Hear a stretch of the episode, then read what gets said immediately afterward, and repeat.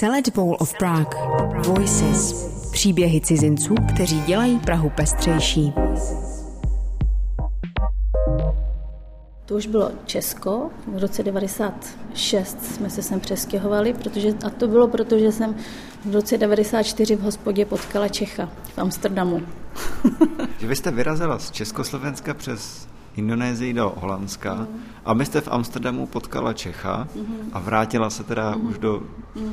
mladé České republiky. To byla taková... Posloucháte první díl podcastové série s názvem Salad Bowl of Prague Voices, která přináší příběhy čtyř lidí, kteří se usadili v Praze a dělají z ní pestřejší a bohatší místo. Dnes uslyšíte vyprávění Juanity, která se v Česku narodila, ale jako typická Češka rozhodně nevypadá. Její rodiče jsou z Indonésie. Do tehdejšího Československa přišli v 60. letech jako studenti a nemohli se vrátit domů, protože jim hrozila smrt. Ale nepředbíhejme. Potkáváme se v restauraci Javánka, kterou provozuje s kamarádkou Lucí.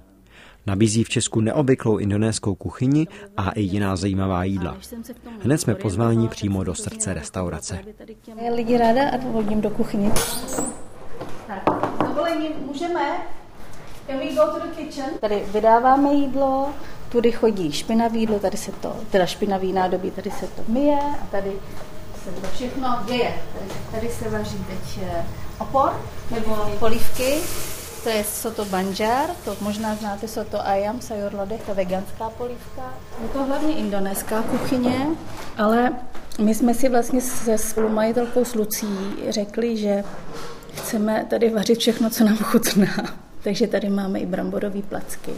Já nevím, jestli se to jako hodí to říkat, protože někdo říká, neříkej to, neříkej to, protože se to nehodí, ale máme prostě všechny věci, které nám chutná. Máme tady pakistánskou kuchyni, máme tady ukrajinské taštičky, vareniky a vlastně to všechno vzniká taky i z toho, jaký lidi tady pracují v té kuchyni, protože tady máme Ukrajince, Mongoly, Pakistánce, Čechy, Američany, Azerbajdžánku, Indonézany. A každý vždycky něco přinese svýho, a my to potom všichni ochutnáme a řekneme si, to by třeba šlo.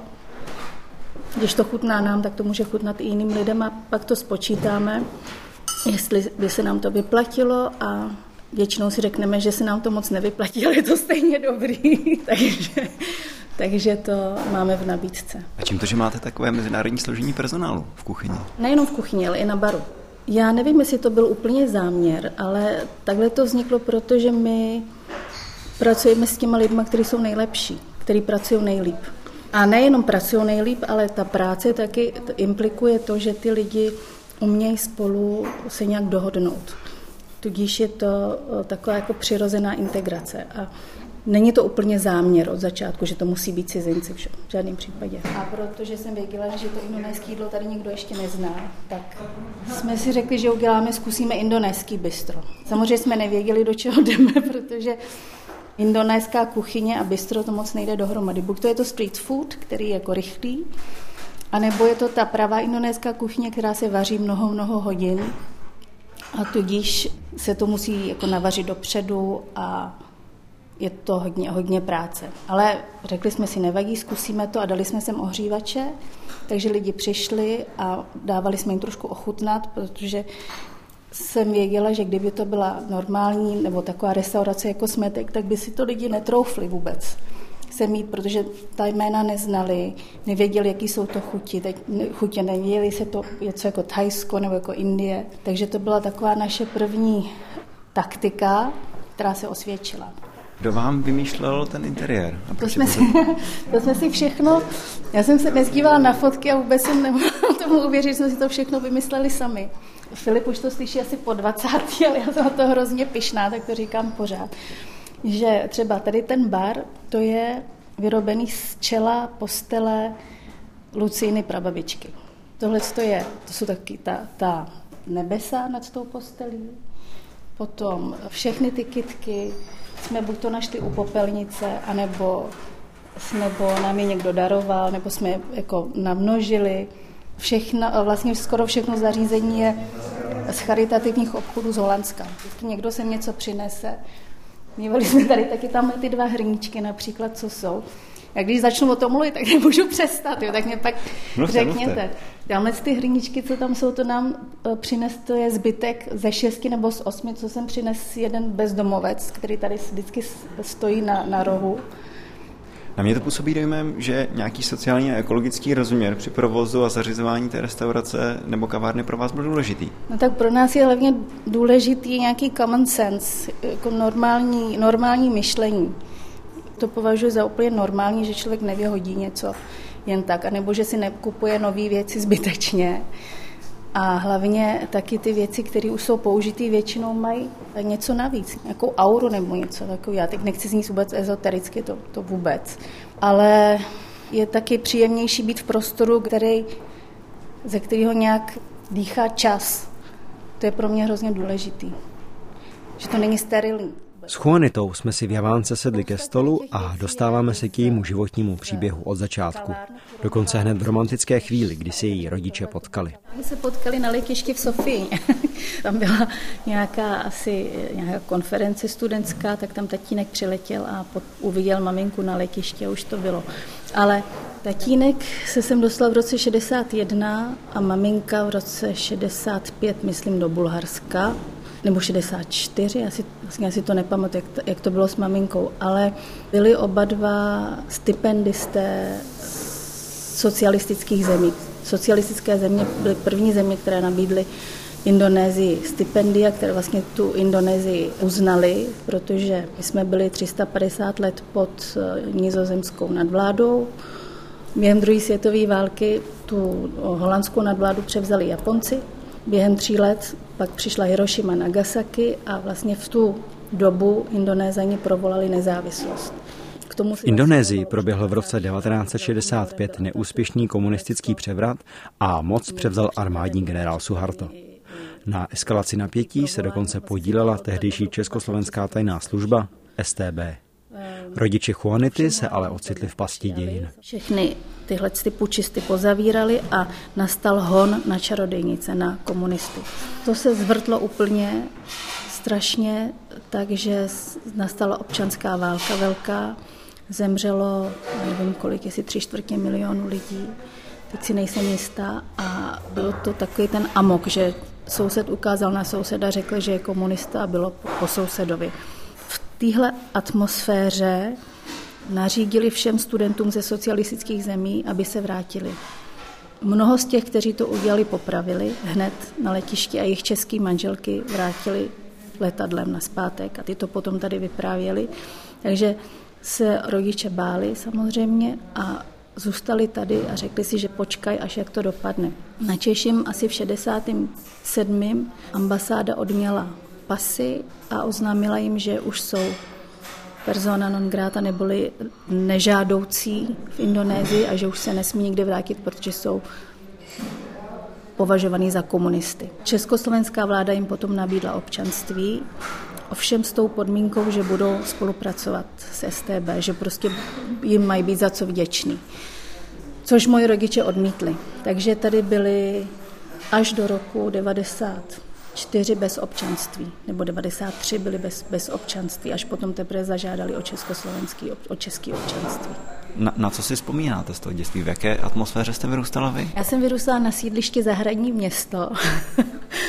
Bylo to takový to socialistické dětství a zároveň jsem občas byla svědkem toho, že těm rodičům jim někdo vyhrožoval. Pak jsem teprve později zjistila, že to bylo proto, že si tatínek přátelil s lidma okolo charty a začali jsme chodit taky do evangelického kostela u Salvátora, pak už to člověk vlastně cítil a viděl, jak, jak, jak to je. Jinak na sídlišky jsem byla taková, to říkali sousedi černá, ale naše. Takže setkávala jste se třeba s nějakými předsudky rasistickými nebo xenofobními už jako malá? Vzpomenete si na něco jo, konkrétního? Na to, že, ano, to si myslím, že každý černý člověk tady, kdo tady, který tady vyrůstá nebo vyrostl, tak něco takového cítí, ale to je spíš jenom tím, že je odlišný. A ta barva je... Posloucháte podcast Select Bowl of Prague Voices.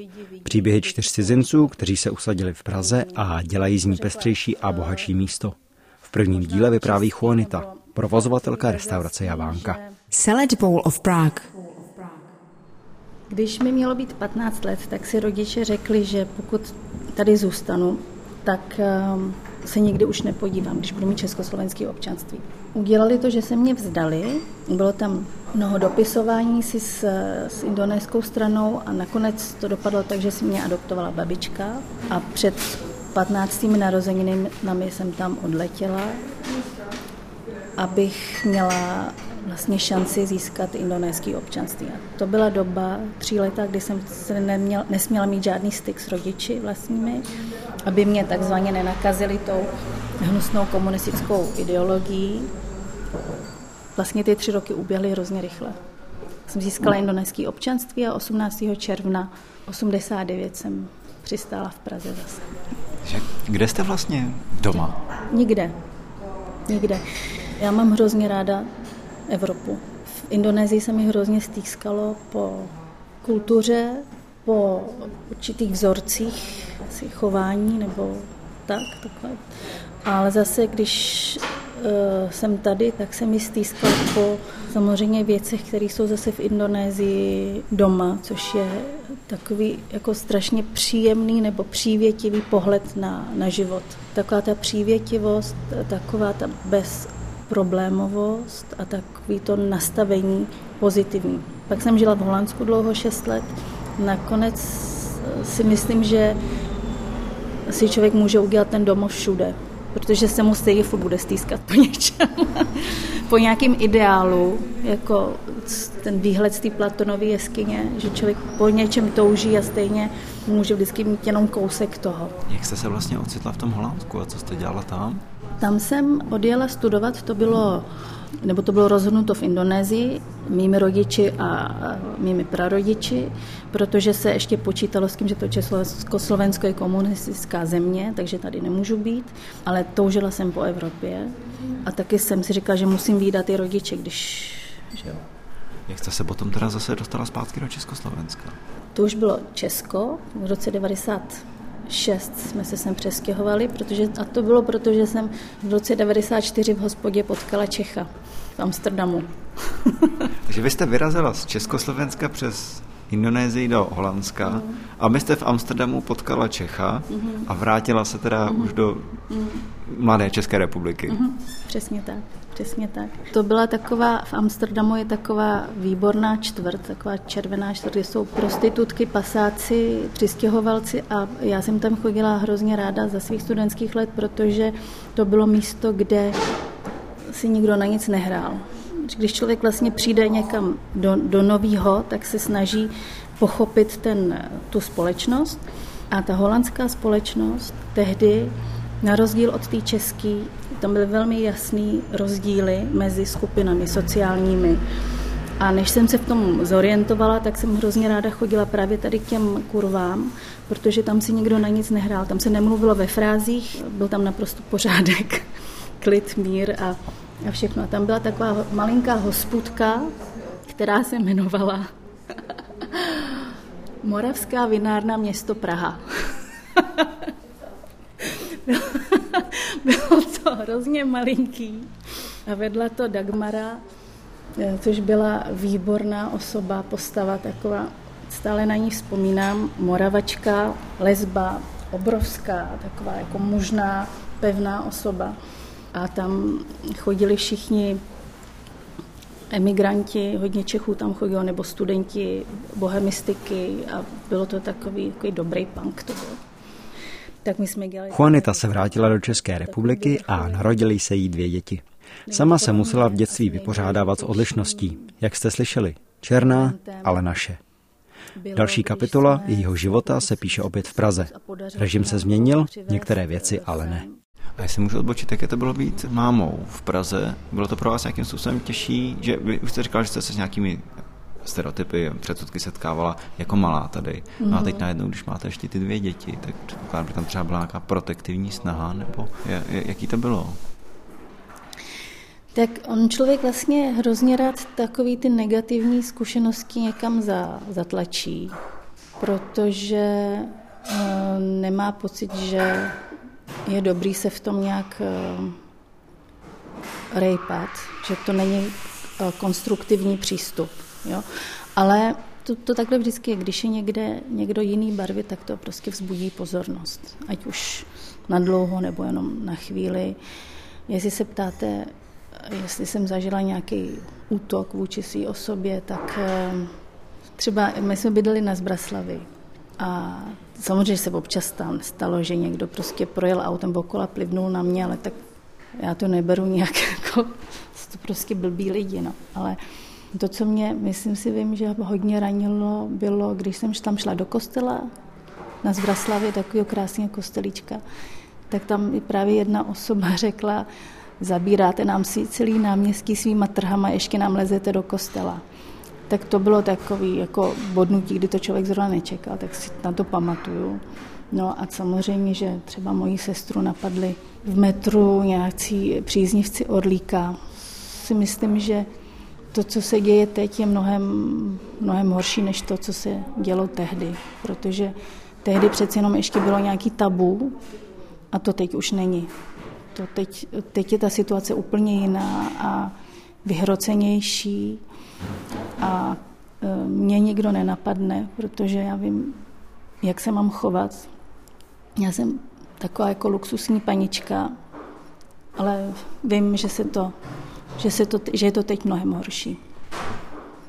Dneska se setkáváte taky s nějakýma negativníma, nebo žije se vám tady jako dobře, svobodně v tom veřejném prostoru? Mně se tady žije skvěle. Mně se tady žije skvěle. Samozřejmě, že ten svět teď eh, vůbec... Eh, člověk se na to může dívat z mnoha stran. Jo? Eh, tak je důležitý si vlastně říct, čemu budu naslouchat.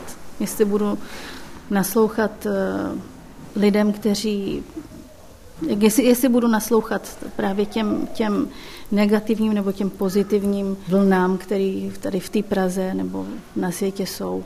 A já si myslím, že je vždycky dobrý o tom vědět, o všem, ale jak jste možná asi chtěl naznačit, že člověk se má obklopovat lidmi, který ho posilují nějak a tak to se snažím dělat a Snažím se, ale samozřejmě, protože vím, že je dobrý se o sebe postarat, držet prst na tepu doby a vědět, co mám čekat. Nebo co má moje rodina čekat, co mají moje děti čekat a, a přizpůsobit se. Dělat nějaké opatření, aby člověk z toho nějak eh, vyvázal, když bude mluvit hodně apokalypticky. Pro mě třeba ten... Juanita se v Praze starala o děti. Jak ale sama říká, má neposednou povahu. Začala se angažovat v neziskovém sektoru a v hlavě měla ještě jedno přání. Já jsem vždycky chtěla, jak jsem říkala, jsem byla dlouho doma, chodili k nám hosti a mě vždycky bavilo a manžela bavilo s nimi diskutovat, povídat si, ale pak po, už, po těch už téměř 20 letech člověk vlastně ví, co ten člověk řekne, protože ho znám. Už, už máme ten okruh a a taky to byla doba, kdy začínal Facebook a všechny ty dlouhé monology na tom Facebooku. A já jsem si řekla, že bych hrozně ráda chtěla vědět, jestli jsem ještě schopná konverzace s cizím člověkem, opravdu konverzace, dialogu, dialogu naživo. A řekla jsem si, že chci si udělat salon společenský, kam budou chodit lidi který si, se kterými si budu povídat a budu takhle právě se snažit držet ten prst na tepu doby. Když jsem obcházela tady různé domy a realitky, tak samozřejmě to bylo taky naivní. Samozřejmě si, lidi si mysleli, že chci buď to kadeřnický salon, nebo bordel. A já jsem to nějak neuměla vysvětlit. Já ne, ne, neuměla jsem podnikat. Neuměla jsem ani tu, ten newspeak. Oslovila mě Lucie, kamarádka, která v tu dobu právě zavírala tu svoji kavárnu Medúzu a řekla, tak pojď si se mnou udělat kavárnu. A takhle to vzniklo. Pak samozřejmě na ty společenské povídání nebyl čas vůbec. Úplně to převálcovalo to jídlo, ta javánka, ale já musím říct, že máme úplně výborný hosty. Vlastně nejsou to jenom strávníci. A myslím si, že ta Javánka to vyzařuje, že to není takzvaně jenom jídelna, že má i něco víc a to je právě nějaký ten prostor k nějakému dialogu a hlavně k nějakému kosmopolitnímu cítění, protože my jsme sice restaurace, kde se podává indonéské jídlo hlavně, ale celý to vyzařování javánky je kosmopolitní a tolerantní. A to je, to je to, co vlastně jsme vždycky chtěli jak Lucie, tak já. Myslím, Příběh Juanity a restaurace Javánky už teď známe. Jaký je ale její pohled na nás, na Čechy a Češky? Sama má zkušenosti z celého světa a může srovnávat. Ta česká společnost je pro mě zajímavá tím, i jak ty lidi, nebo jak jsou ty lidi Češi takový sebekritičtí a snaží se na sobě pracovat. Já nevím, z čeho to pramení, možná z nějakého pocitu občas eh, méněcenosti, což vlastně což je citelný hodně, že vždycky Češi nadávají na Čechy. to, je, to je třeba z pohledu, kdybych tady nežila tak dlouho, tak bych se tomu určitě divila velmi, ale já se tomu už nedivím a beru to jako součást eh, asi nějaký nevím jestli národní, ale nějaký takový povahy, která tady eh, je většinová. To nadávání na sebe sama a vlast, tudíž vlastně, když se člověk nad tím zamyslí, tak je to vidět, že je to ta touha stát se něčím lepším, něčím víc, než jen ten Čech. Vždycky jako zhlížení někam. Abych to hodnotila jenom tak, že, je mi, že si myslím, že je to škoda, obzvlášť eh, když se takhle vychovávají děti, že mají že, si, že se v nich pěstuje ta malá dušička. Myslíte strach nebo obavu? Strach z cizího? Nemyslím, že, že se v nich pěstuje strach z neznámého, ale spíš jako strach jako takový. Že něco udělám blbě, že, že právě budu dělat ty chyby, že nesmím udělat tu chybu, že musím obstát a že hlavně, abych neřekl něco, co je, co je trapný, poslední věc, která mě zajímá, čím teď v životě žijete? Co je vaše nějaký ústřední motiv, nějaké téma? No, to bylo od jak živa. To byla, eh, byla identita. Přesně co, co jsme, proč jsme a kam, kam jdeme.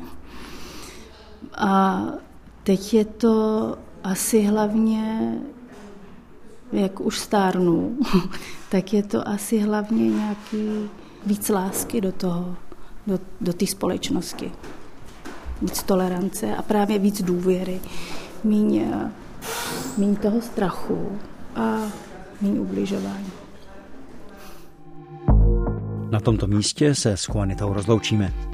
Děkujeme vám za poslech prvního dílu podcastu Salad Bowl of Prague Voices.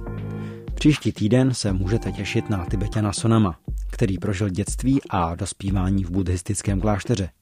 Proti vůli rodiny i duchovních z ní ale odešel a usadil se v Česku, kde vaří tibetské jídlo v kafé Tibet a je aktivistou v otázce práv rodného Tibetu.